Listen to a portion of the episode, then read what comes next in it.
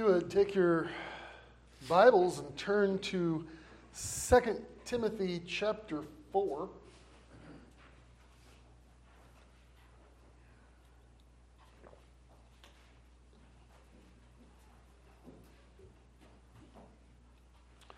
So we're continuing on our series on the church at Ephesus. Paul's letters to Timothy are helpful, right? First Timothy chapter 1, he told Timothy, You know, I, I urged you to remain at Ephesus, that you would charge some, that they would teach no other doctrine.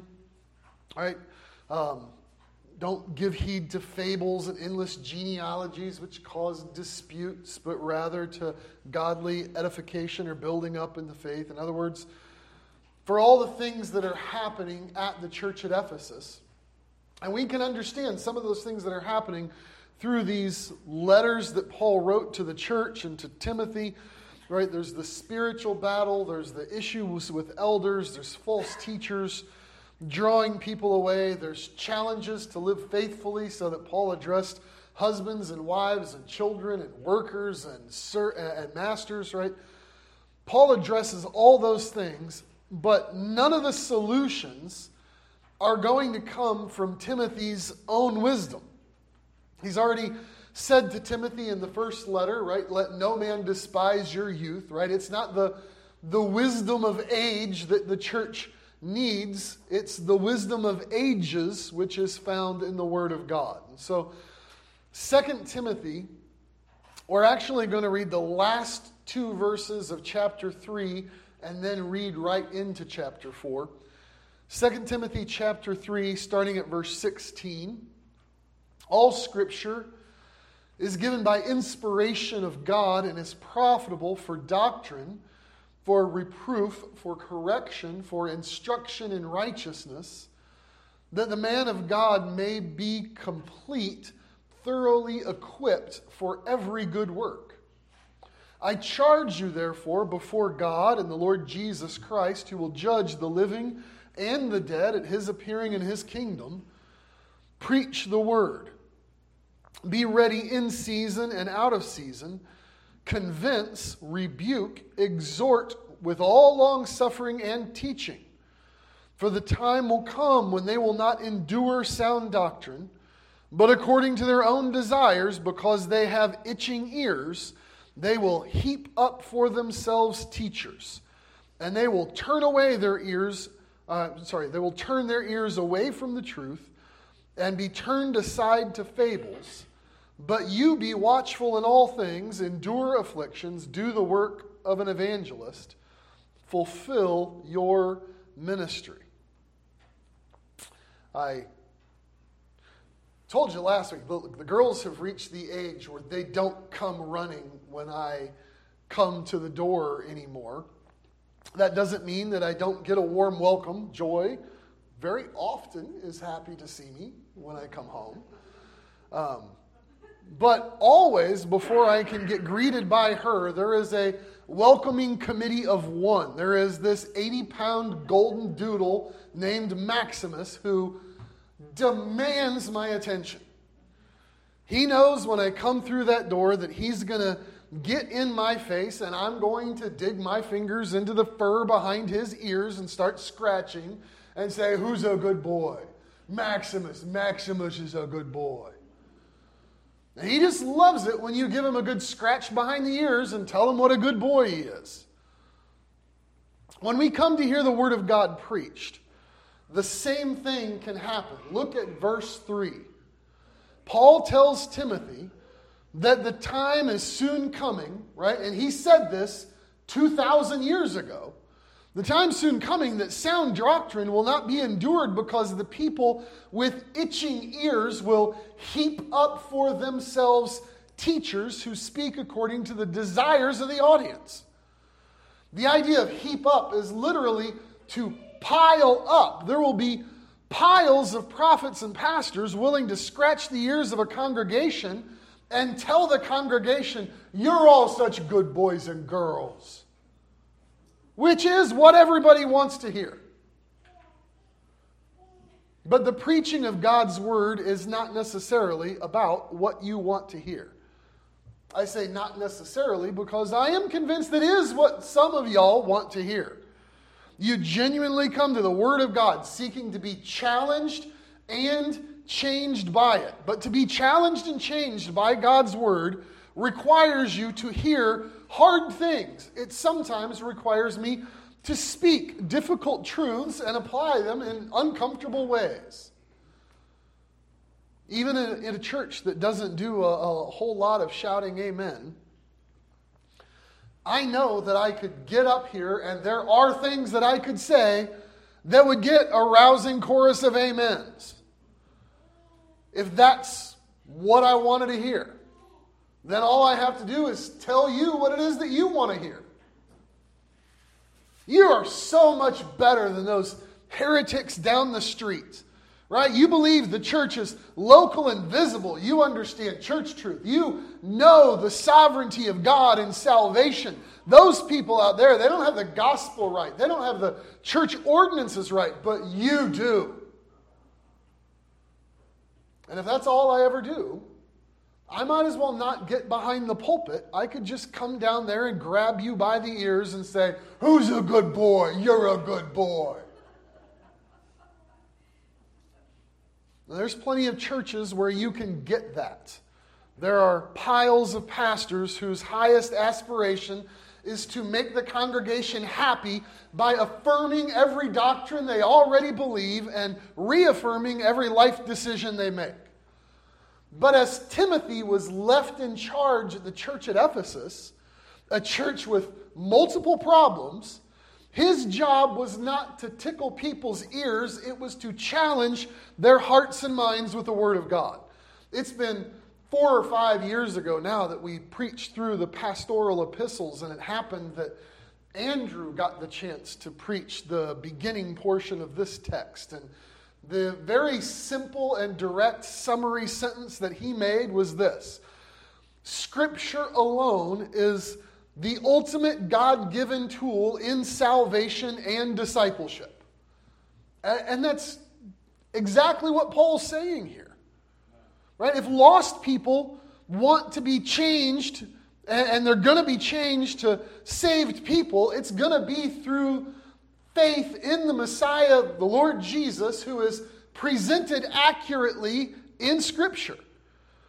And if saved people are going to be conformed to be more like Jesus, then it's going to be through obedience to the teaching found in the Word of God. And in fact, that was Jesus' final command to the church go out and make disciples by declaring the gospel, and then disciple them by teaching them all the things I've commanded you, right? Go make believers and teach them from the Word of God what's actually going to help the church at Ephesus?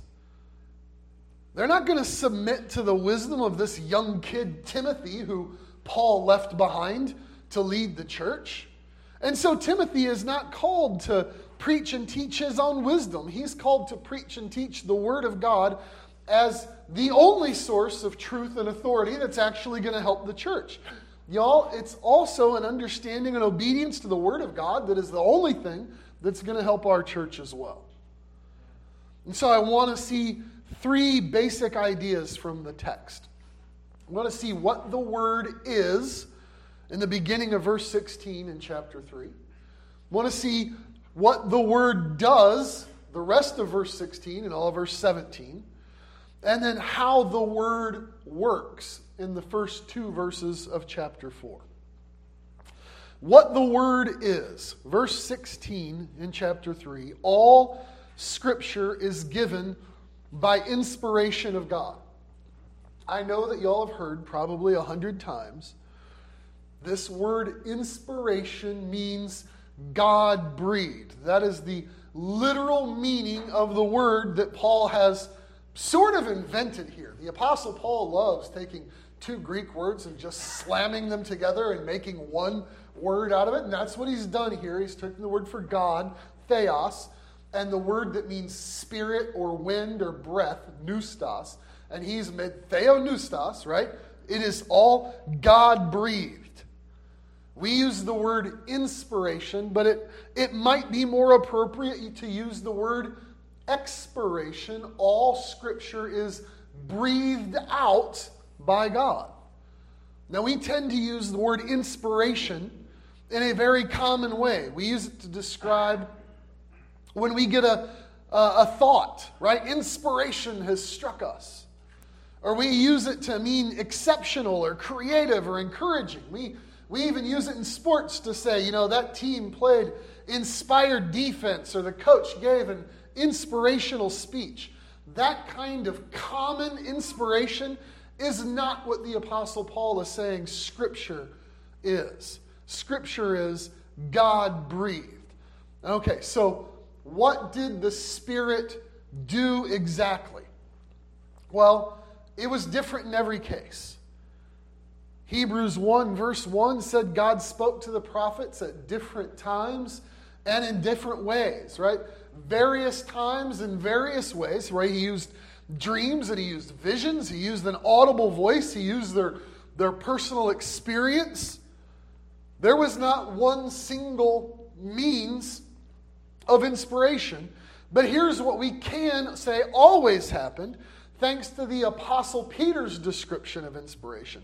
In 2 Peter chapter 1 verses 20 and 21, Peter says, knowing this first, that no prophecy of Scripture is of any private interpretation, for prophecy never came by the will of man, but holy men of God spoke as they were moved by the Holy Spirit. And so Peter uses that word spirit, specifying it's the Holy Spirit, and describes the work of the Holy Spirit and inspiration as holy men of God spoke as they were moved by the Holy Spirit. Being moved or being moved along. It's actually the same term that we see in the book of Acts, which describes a, a sailing ship being pushed along, moved along by the wind. And so the picture is that God chosen people raised their sails, right? Essentially opening themselves to the work of the Spirit. And the Holy Spirit filled those sails and moved them along, pushed them along to the God intended destination. That's how scriptures come. What both Peter and Paul are saying is that the Word of God is, well, it's, it's just that. It's the Word of God. Yes, men wrote but they wrote the words and meaning intended by the Holy Spirit of God who moved them as they wrote. So, for example, in Acts, the Apostle Peter could quote one of the Psalms of the Old Testament and call it Scripture, which, quote, the Holy Spirit spoke by the mouth of David. Right? This is, this is God speaking through individuals. They were moved by the Holy Spirit, the way wind moves a ship. Now, that does not mean that they were moved like puppets or they had some, you know, out of mind trance like state and they woke up going, oh, wow, what it is that I wrote. Right? On the contrary, God Himself was superintending the entire process of their lives so that even as the words came genuinely from their heart and mind, they were also moved by the Holy Spirit to record exactly what God wanted them to record. Now, look at the text again, because Paul is not only asserting the truth that some scripture is God breathed, but he says all scripture or every scripture. Paul asserts that the total, the, he, inserts the, the total inspiration of the totality of Scripture. Now, that's going to be massively important in a few moments when we talk about practical implications of this. Like, what are we supposed to do with it? So, I'll bring this back up in a few moments. But for now, all Scripture, or every Scripture, is inspired. I get in trouble for saying this sometimes. All scripture is equally inspired, even if we don't find all scripture to be equally inspiring. Like if we if we're honest, we we don't. I mean, I think all of us would agree that there are times like we could get excited about some gospel account or the the, the love chapter, 1 Corinthians 13, that Paul wrote, in a way that very few of us are going to get when we read chapter after chapter of ancient Hebrew genealogies. Yet all of it is inspired, all of it is true. And Paul's also about to explain that it's all helpful, it's all there for a purpose.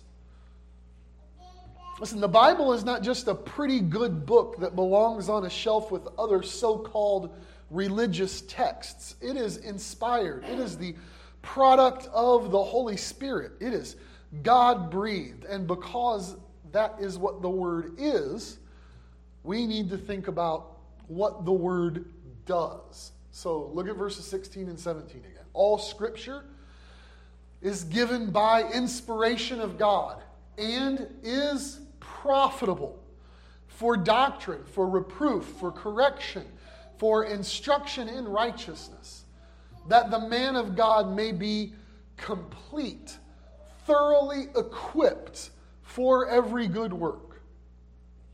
Because all scripture is given by inspiration of God, Paul says all scripture is profitable. The word there just means it's useful. So follow Paul's thinking here.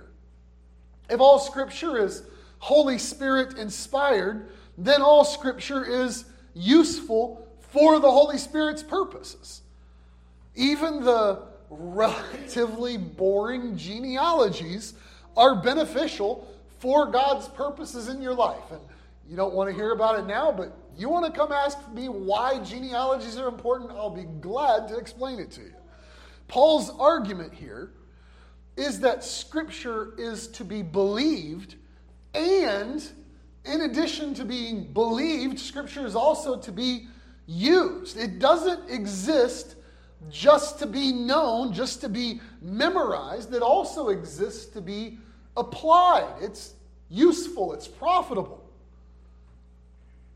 There are plenty of people today who will say they believe the Bible to be inspired and inerrant and the Word of God, and yet in practice, they reject that belief. They will say, well, this is God's Word, but then they will not submit to it as their only source of authority. Right? Scripture alone, without regard to our preconceived notions of what is true or our long held traditions of what it is we've always done, Scripture alone is the source of authority for faith and practice. That is, it is the Bible alone that shows us what to believe and how to behave. Paul actually explains that in four areas. He says, look, the Bible is profitable, and it's profitable for what to believe and how to behave, and he breaks those two up into two subsections. Before we dig into those four areas, I want to make a note. The four areas in which he is about to describe Scripture as useful is saying that Scripture is useful for believers. Scripture is also useful and effective in making believers. Look at what Paul says before this, because I don't want you to think that he's missed this. In verse 15, he told Timothy that from, a, from childhood you have known the Holy Scriptures, which are able to make you wise for salvation through faith which is in Christ Jesus. Right? So, becoming a saved person, right? Coming to faith in Jesus, making someone a believer is a work of what Scripture does. In verse 16, he's going on to describe that once people are believers, here is how Scripture is helpful, it's useful for believers. He says it's profitable, it's useful in four areas, right from verse 16 doctrine, reproof, correction, and instruction. And when he says in righteousness, I think all of those are in righteousness. Okay? Doctrine is essentially teaching. As a pastor, Timothy was charged with explaining from Scripture what the congregation should believe. And our congregation, the, the doctrines that we hold as a church, are to be clearly taught from Scripture. Listen, any truth that you believe, you need to believe it because you have seen it in Scripture. It will do you no good if someone asks what you believe about a certain doctrine and you give the right answer, but the reason you give the right answer is, well, that's because what the pastor told me. You need to know that this is what God's word tells you. Paul says it's helpful for reproof. This is the second useful function of Scripture. This is related to doctrine or to teaching, except it comes from a more negative slant. If every member of every congregation came to the Word of God as a clean slate, then there would not have to be reproof. All there would need to be is doctrine. There would only have to be teaching. But we're not clean slates. We have preconceived ideas, and many of our preconceived ideas are wrong. And so they need to be reproved. And Paul says scripture is good for that. It's good to tell you what to believe. That's what he means by doctrine. It's also good to tell you what not to believe. And that's what he means by reproof. It's good for, he says next, correction. And correction seems a lot like reproof. The difference is those first two areas are dealing with what to believe, and these second two areas are dealing with how to behave. So, Scripture is helpful for telling us what to believe and what not to believe. And when we have been living based on wrong beliefs, we're going to be faced with a serious challenge. When, we've, when our long held beliefs and our practices are reproved by Scripture, when we are set right about what to believe, then we're actually, we're actually going to have to alter our behavior. And correction is that word talking about fixing our behavior. Correction is fixing what we do. And then he says instruction or instruction in righteousness. And this is also connected to behavior. Scripture is good for correction in the sense of saying, look, you can't do that. But thankfully, it's also good for instruction and righteous living, for saying, well, this, this is what you should be doing. And so, if I could just simplify those four areas for a moment, Scripture is useful, Paul says, for telling us what to believe, what not to believe, how to behave, and how not to behave. There's really no area of life that falls outside of Scripture. There's no area of life that Scripture fails to address. And that's what Paul says next in verse 17 that the man of God may be complete, thoroughly equipped for every good work. So, verse 16 is an argument for the authority of Scripture. That is, it's God's word, and it carries all of his authority to command you what you should do and what you should not do. Verse 17 is an argument for what we call the sufficiency of Scripture. It is everything you need. There is not something you're missing which Scripture is not going to provide. There are some who would say, yeah, okay, Scripture is inspired, but it doesn't really tell me everything I need to know. The Bible does not relate to the year 2023. Actually, Paul says it does. Contained in the pages of God's Word is everything you need to be complete. The idea of that word is mature. You can be a grown up believer by feeding on the Word because within the Word you have everything you need to be equipped, he says, for every good work. You'll be thoroughly, completely equipped. And so when someone starts saying, Well, I got this sermon in a dream last night, or they tell you, God has sent me with a word for you, what inevitably follows is unnecessary nonsense. The Bible already has everything you need to know, it is sufficient. And if somebody starts, you know, dreaming or says that they have received a message from God for you, really they're claiming inspiration. So if that was true, it should just be added to Scripture right? We should have the, the book of whoever that knucklehead was who said that to you. The problem is, is that when they come to you and say, well, God has a word for you, He's given me this word for you, if what follows, if what they say agrees with the Bible, right? If what they say is what the Bible already says, then it's not necessary. The Bible already says it. And if what they say disagrees with what the Bible says, it's nonsense. It's not true.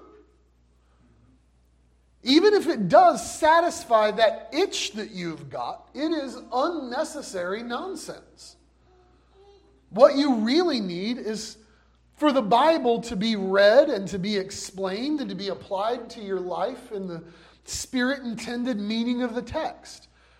Right? What the word is, is the inspired message of God. What the word does is everything it needs. It, it addresses how you what you need to believe and what you need to not believe, how you need to behave, how you should not behave.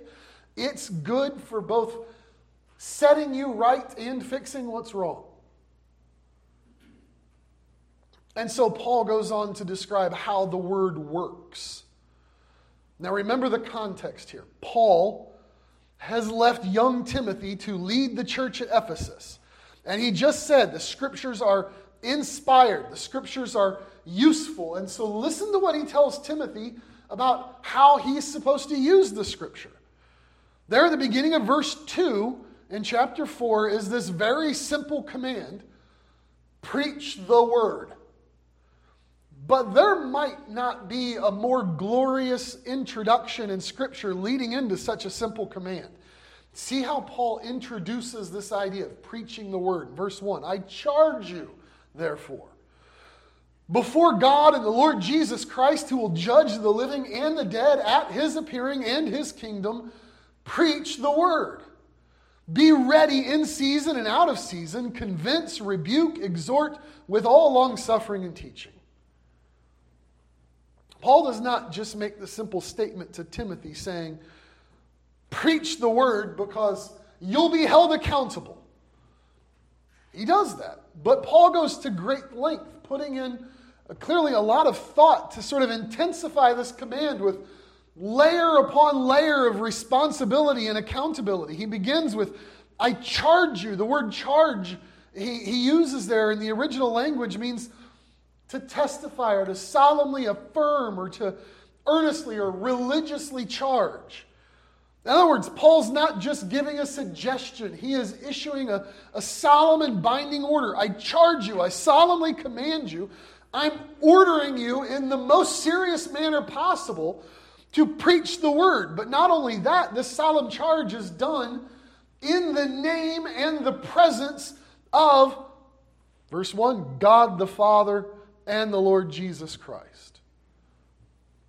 Do not for a moment think that God is that, that Paul is naming the Father and the Son there in verse 1 to the exclusion of the Spirit. Clearly, he has just said all scripture is God breathed. It's theopneustos, right? It's, it, it's given by God's Spirit.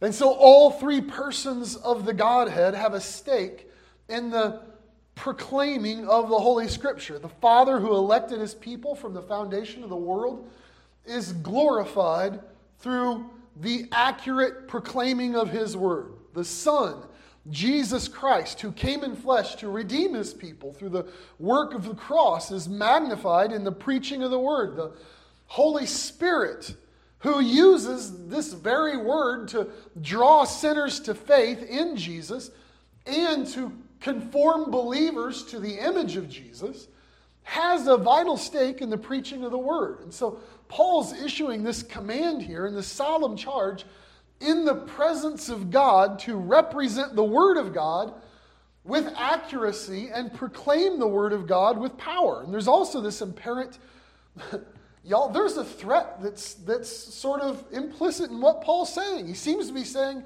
you do it or else because there is judgment coming to all of those living and dead when the Lord Jesus Christ appears.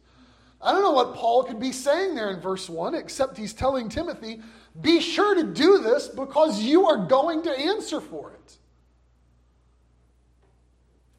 And so, why preach the word? Because the word does the work. Listen, I am accountable to God, but if my accountability to God is for the effectiveness of my preaching, I have every reason to be frightened about being accountable to God because I know I don't have the natural abilities of other preachers. I'm not vocally impressive. I'm certainly not visually impressive. Right? And I would have a hard time in my own power to convince anyone to do anything. I couldn't bear the thought that I'm going to be responsible for bringing people to the Lord Jesus, much less urging them to live holy lives. But Paul doesn't tell Timothy here that that's his work because that would be too heavy to bear. His work is just preach the word. You don't have to preach your own heart. Your own heart's desperately wicked and couldn't help anybody. You don't have to preach your own mind because you came into this world blinded and full of vain imaginations, and you still carry that sinful nature with you. Instead, the preaching of Jesus Christ is the proclamation of a message that is not our message. Yeah, it's ours through experience because, after all, a witness has to testify to the things that they've themselves seen and experienced. But the authorship of this message rests with God, and it is just entrusted to people as a kind of go between. And because of that, church pastors, the elders of a church, don't just know what to preach. Paul's also clear on how to preach it. So don't miss that there is a parallel here in what Paul's saying.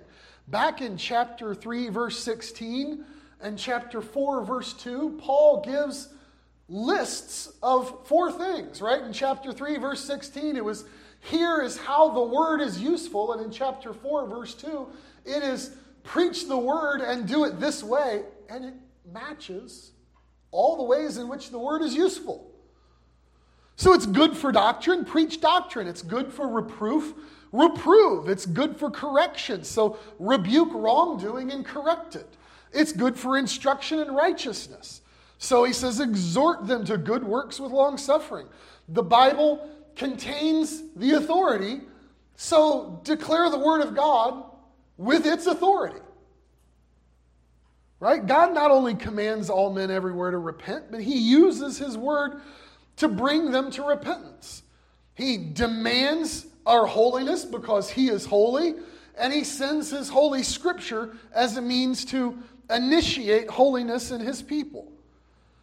He not only demands good works, but he uses the, the declaration of his inspired word to furnish, to completely equip his saints, preparing them to do those good works.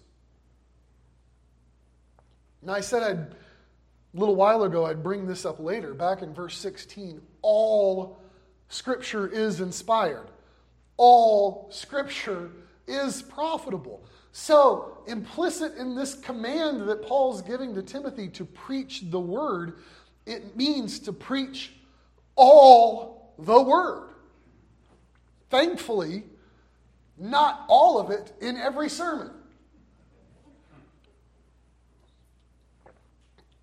Listen, I don't think it's particularly helpful if you get asked after the message, what was the message about? And your only answer could be, Everything. Right now, we're in the middle of a couple of sermon series one on following the church at Ephesus through the New Testament, the other uh, in church discipline, church membership. But most usually, we're going to preach through books. And this is why all Scripture is inspired, all Scripture is useful, all Scripture is to be preached. God gave us a book full of books. We ought to learn it as God gave it. Right? You don't get to, to pick and choose the doctrines that you want to emphasize. You don't get to pick and choose the things you want to ignore. Ultimately, if we preach through books, we'll deal with everything, including invariably some things that I don't want to deal with and you don't want to hear.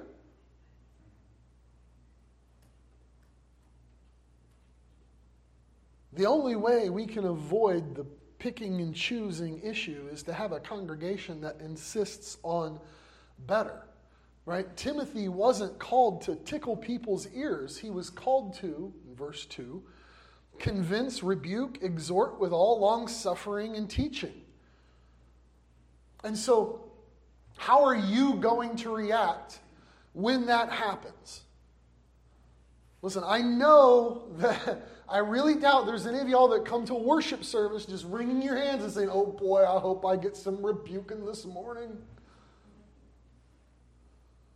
But are you willing to accept when it happens if the message from the Word is clearly the Spirit intended meaning of the Word? And it tells you that you need to change what you believe, or you need to change how you behave. You need to repent of that sin. You need to obey this command. How is it that you're going to react to that. I'm thankful that the church here has a commitment to the word to allow it to, to shape what we believe and how we behave, and we need to maintain that commitment even when it's challenging. Y'all, we have to do it especially when it's challenging. That's the purpose of Scripture, is to change us. It's never the purpose of Scripture to say, oh, you're a good boy. If we're going to be complete, mature believers equipped for all good works, we need to be filled with the good word of God. And you need to be ready to evaluate the preaching and to know for certain well, this is the message that is clearly intended by the word, by the text. It's not a message from the preacher described as or disguised as being authoritative because he can hide behind the pulpit and twist a couple of words. But if it is a message from the word, even if it's hard, you need to be ready to be convicted, to be corrected, to be encouraged, to be challenged and changed when the inspired scripture are opened and God because it's God breathed, God exhales his warm breath on your life. Paul assures Timothy there is nothing the church at Ephesus needs other than the accurate and authoritative preaching of God's word. And there is nothing that's going to help this church more than that either. And so don't seek, don't come hoping to get pleasing messages that make you feel good. Some of them will, and some of them should. But seek God's message that does the hard work of conforming you to Christ so that we actually are good. Because that's the purpose of Scripture to fully equip us to every good work.